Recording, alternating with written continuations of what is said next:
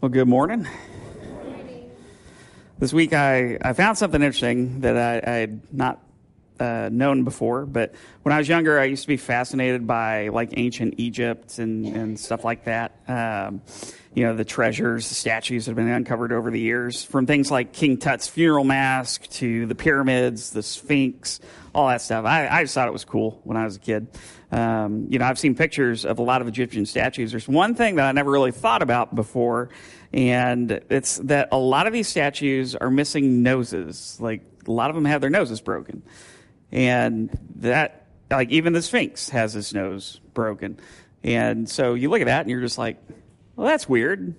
Why would that be? Like, why are all of these statues with a broken nose? Now, apparently that's one of the questions that is uh, very common from visitors to the Brooklyn Museum's uh, Egyptian art galleries. So the director of the uh, museum's Egyptian art gallery uh, had always thought that it was just simply because, you know, the noses stick out and so they get damaged over time.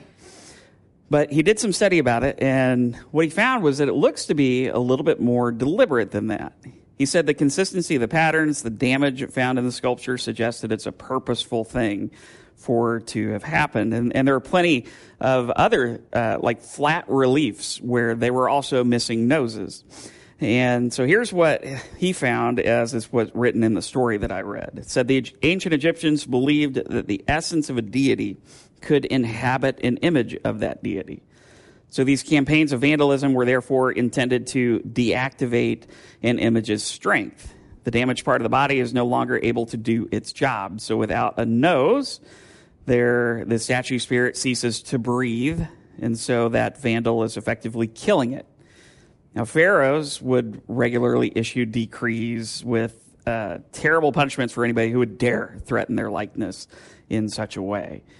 And what this shows to us, I think, is that you know these so-called gods uh, from ancient Egypt were kind of fragile. You know, if if you could break a nose on a statue and that renders that god ineffective or whatever, then, or even killing the the deity that's inhabiting it, you know, these gods really have no power, really have no supremacy over anything.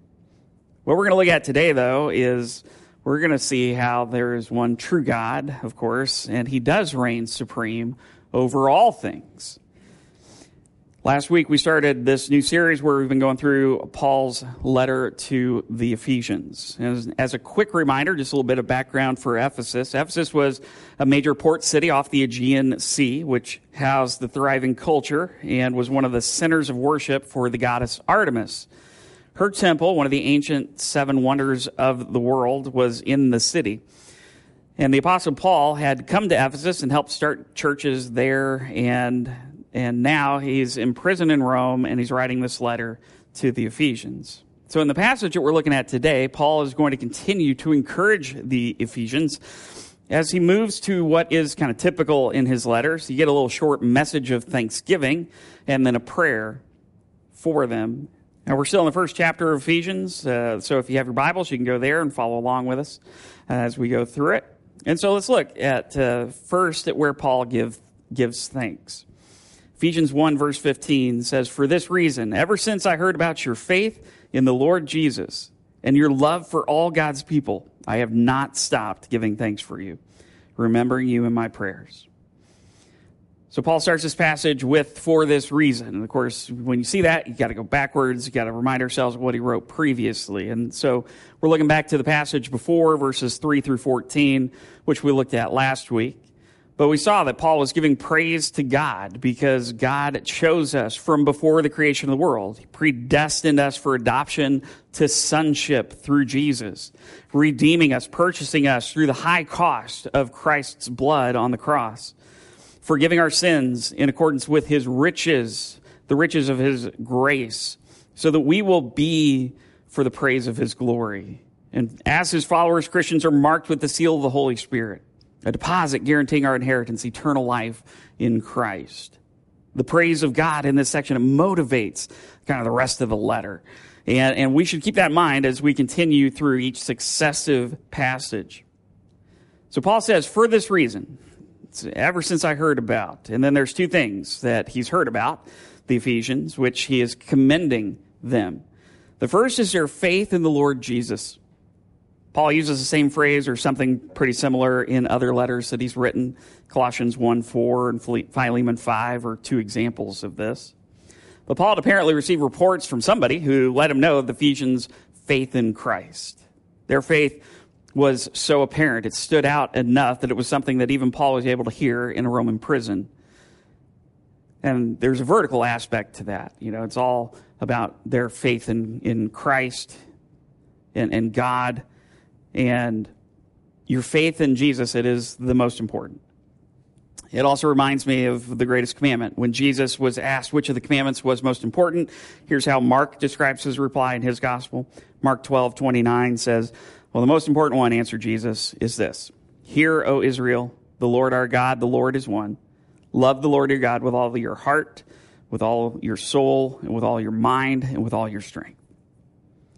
But there's not just the vertical element to it, there's also a horizontal element to which Paul talks about as well, because he writes to them that he's heard of their love for God's people. One commentator writes that faith in Christ leads unavoidably to love for others whom God has set apart for himself in Christ. This is also part of the greatest commandment, Mark 12, 31. Jesus continues, he says, The second is this love your neighbor as yourself. There's no commandment greater than these.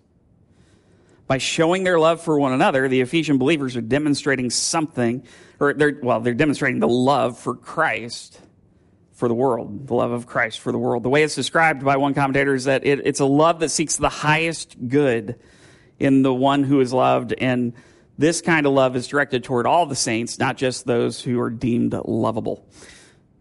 This is part of the new command which Jesus gave his disciples the night that he would be arrested. John 13, 34 says, A new command I give you love one another.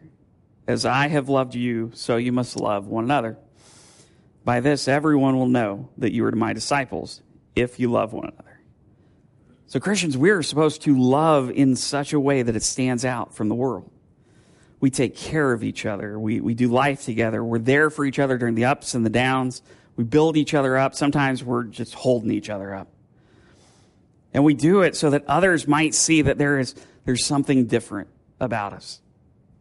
We don't do it for our glory. We don't do it because we want to do it, or we don't do it because we're trying to get something for ourselves, but we are doing it for God's glory. That others might see something attractive about our lifestyle, about our faith, and they might come to know and follow Jesus as well. Now, Paul says he hasn't stopped giving thanks for them, remembering them in his prayers. So Paul apparently is always praying about the Ephesians, saying, never stop. A little bit of hyperbole probably, but it's just saying that he, you know, continually he's given thanks for them. Shows us how he feels about these people.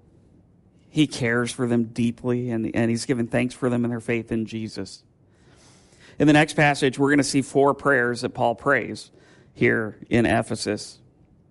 Ephesians 1 17 I keep asking that the Lord, or that the God of our Lord Jesus Christ, the glorious Father, may give you the spirit of wisdom and revelation so that you may know him better.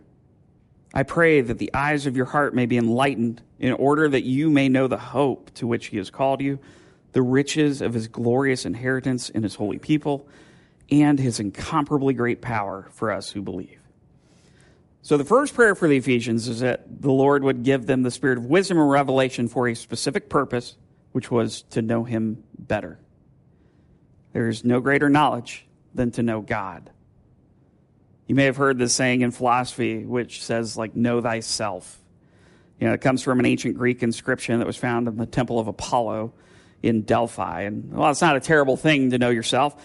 It is of far greater value for us to know God. But how do we get to know him? Well, Paul asks that the Holy Spirit's insight on the Lord would be given to followers of Jesus.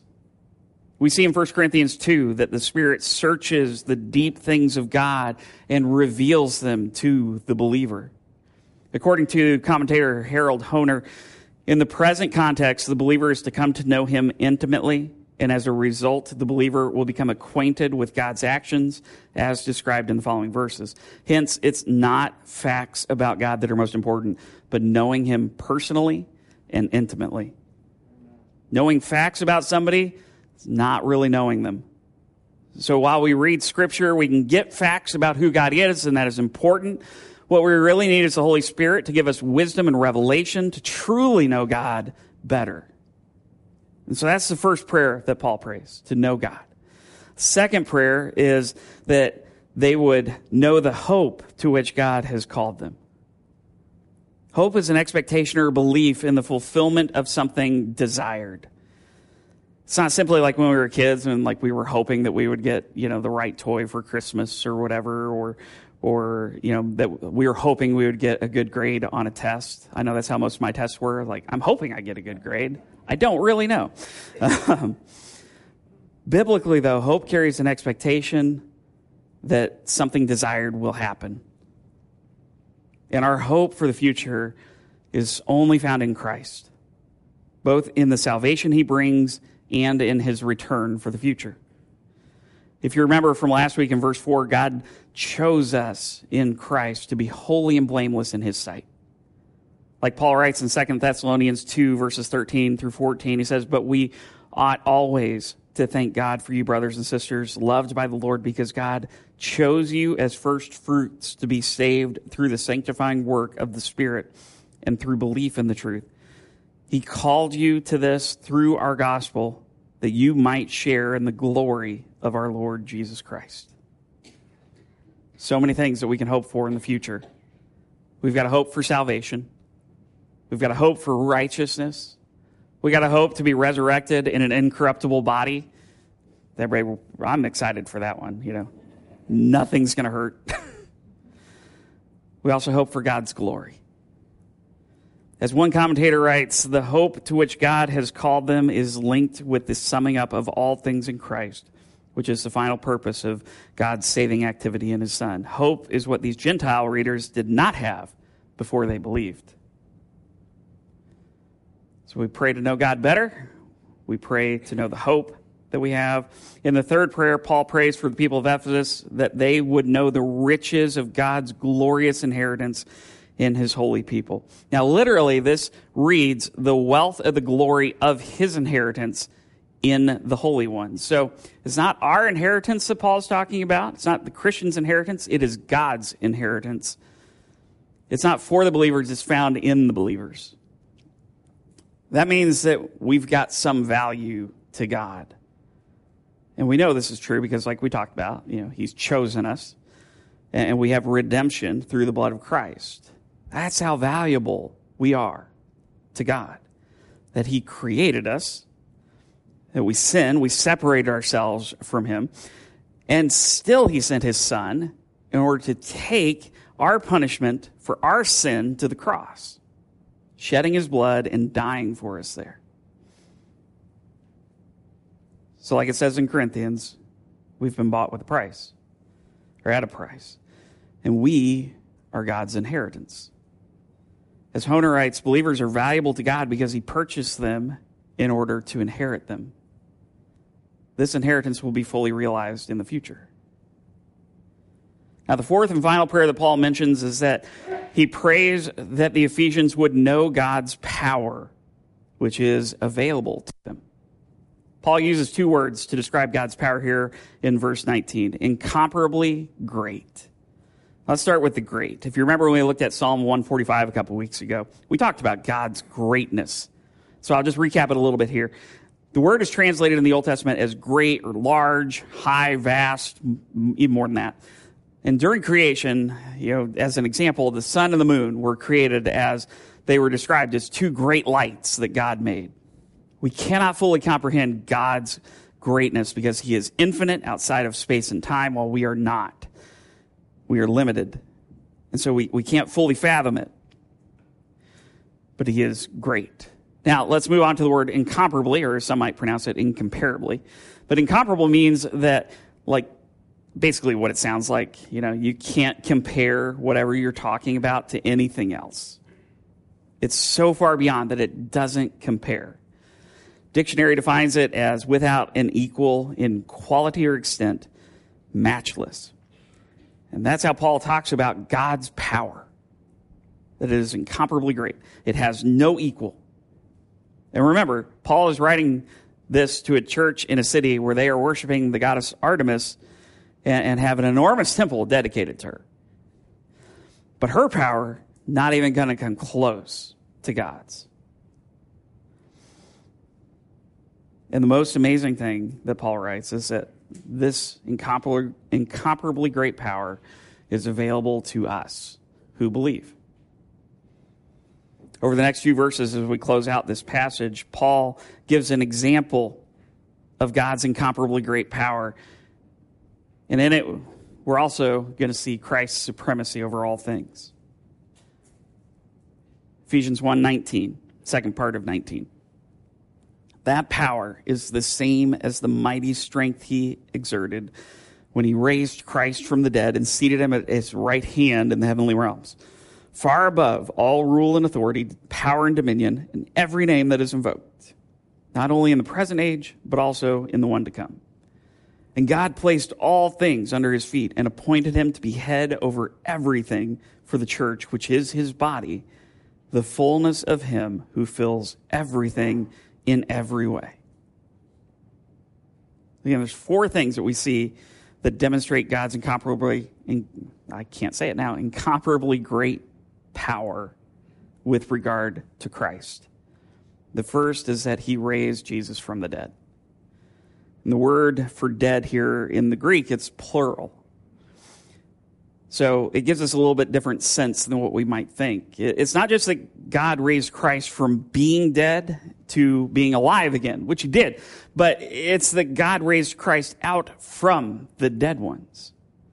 As one writer puts it, this is an important difference, for it suggests that his resurrection was not viewed as an isolated event, but as the first stage in the future resurrection.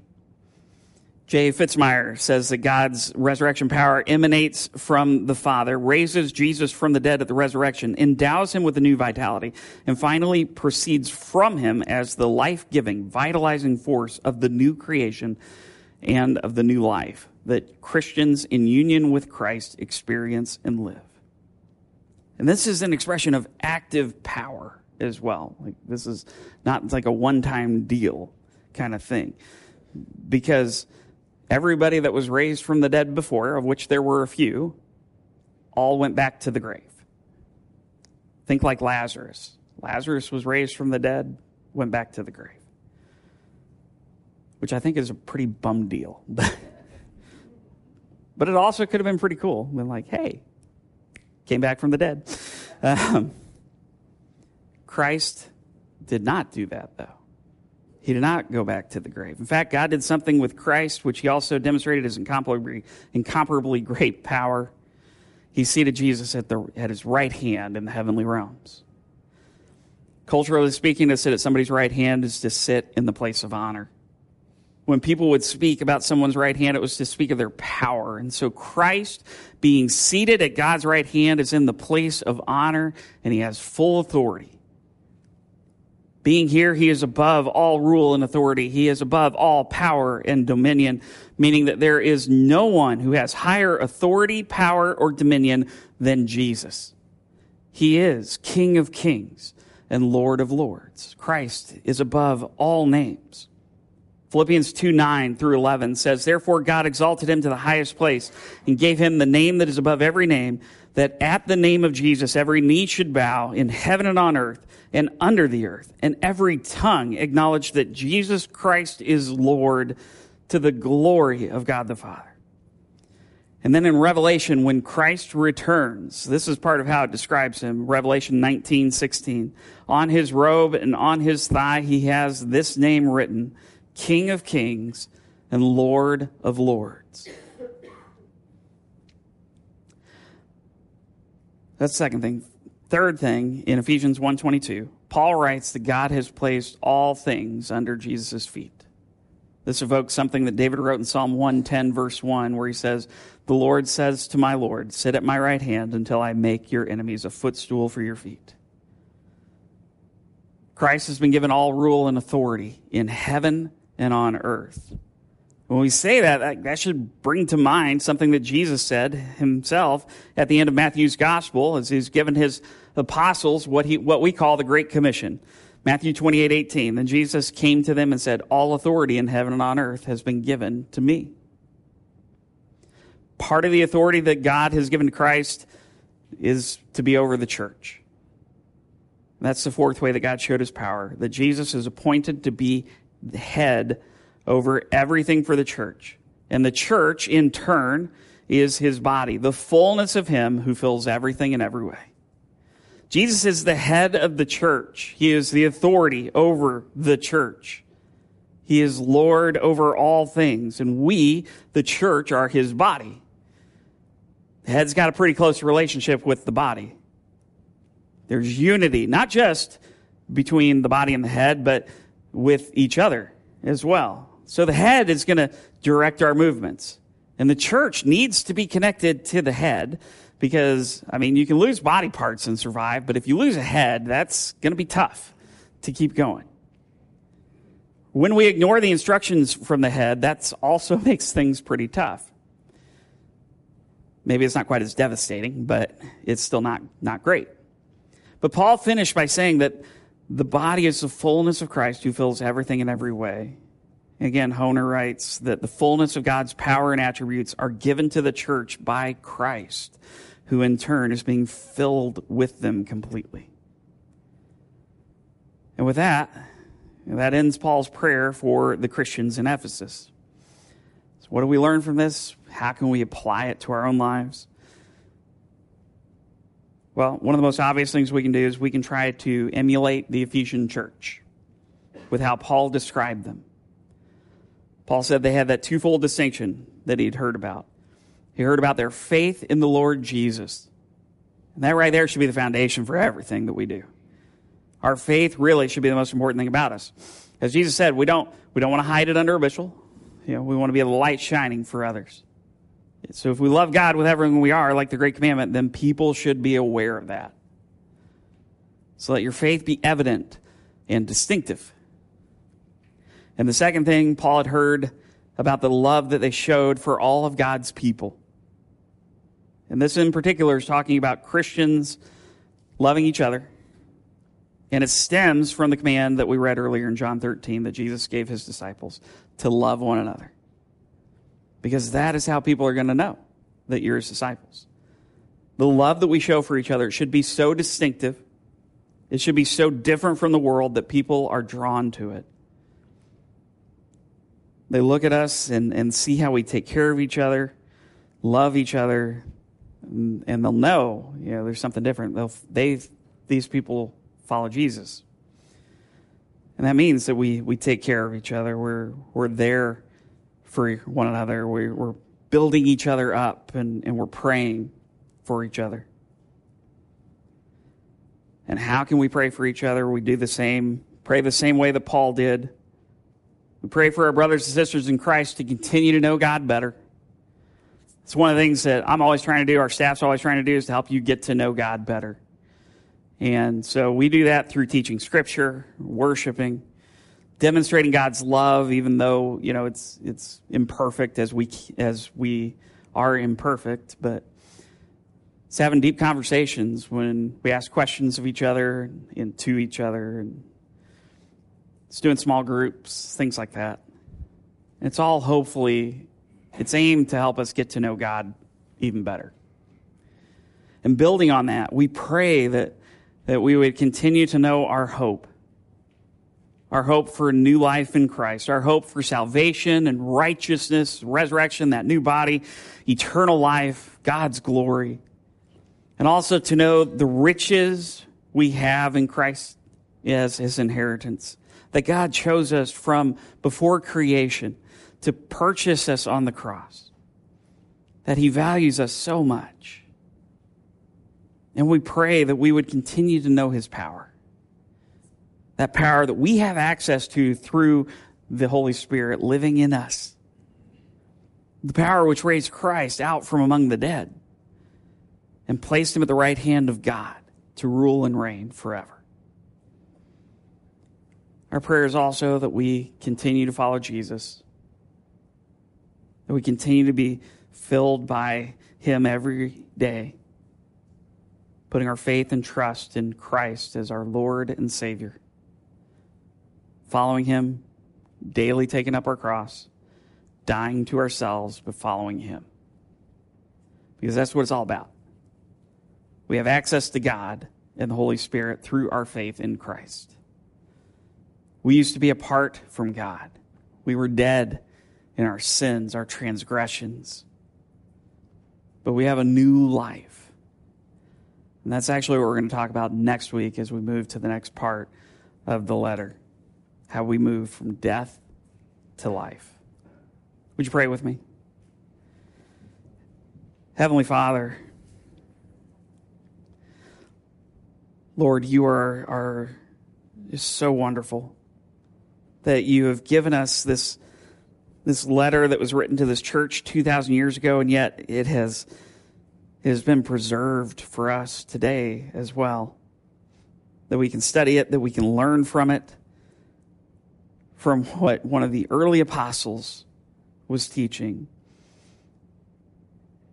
And Lord, we saw the love that he had for those people, that he heard of their, their faith in Jesus and their love for one another. And they were so distinctive out of that. And I pray that we would be the same, that we would be distinctive in our faith and our love.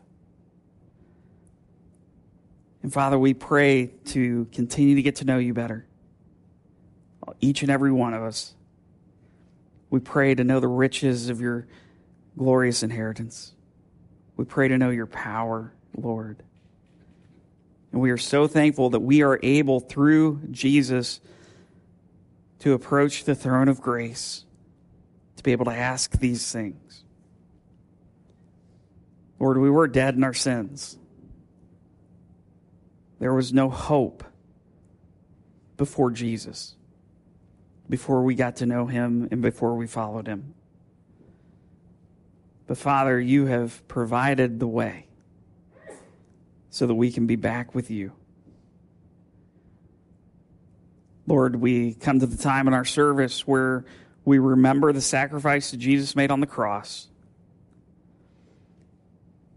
We take the bread that represents the body that was broken for us. We take the, the juice that represents the blood that was spilled for us as Christ was nailed to the cross. And we just take our time to remember the wonderful sacrifice. We thank you, Lord. We love you. It's in Jesus' name that we pray. Amen.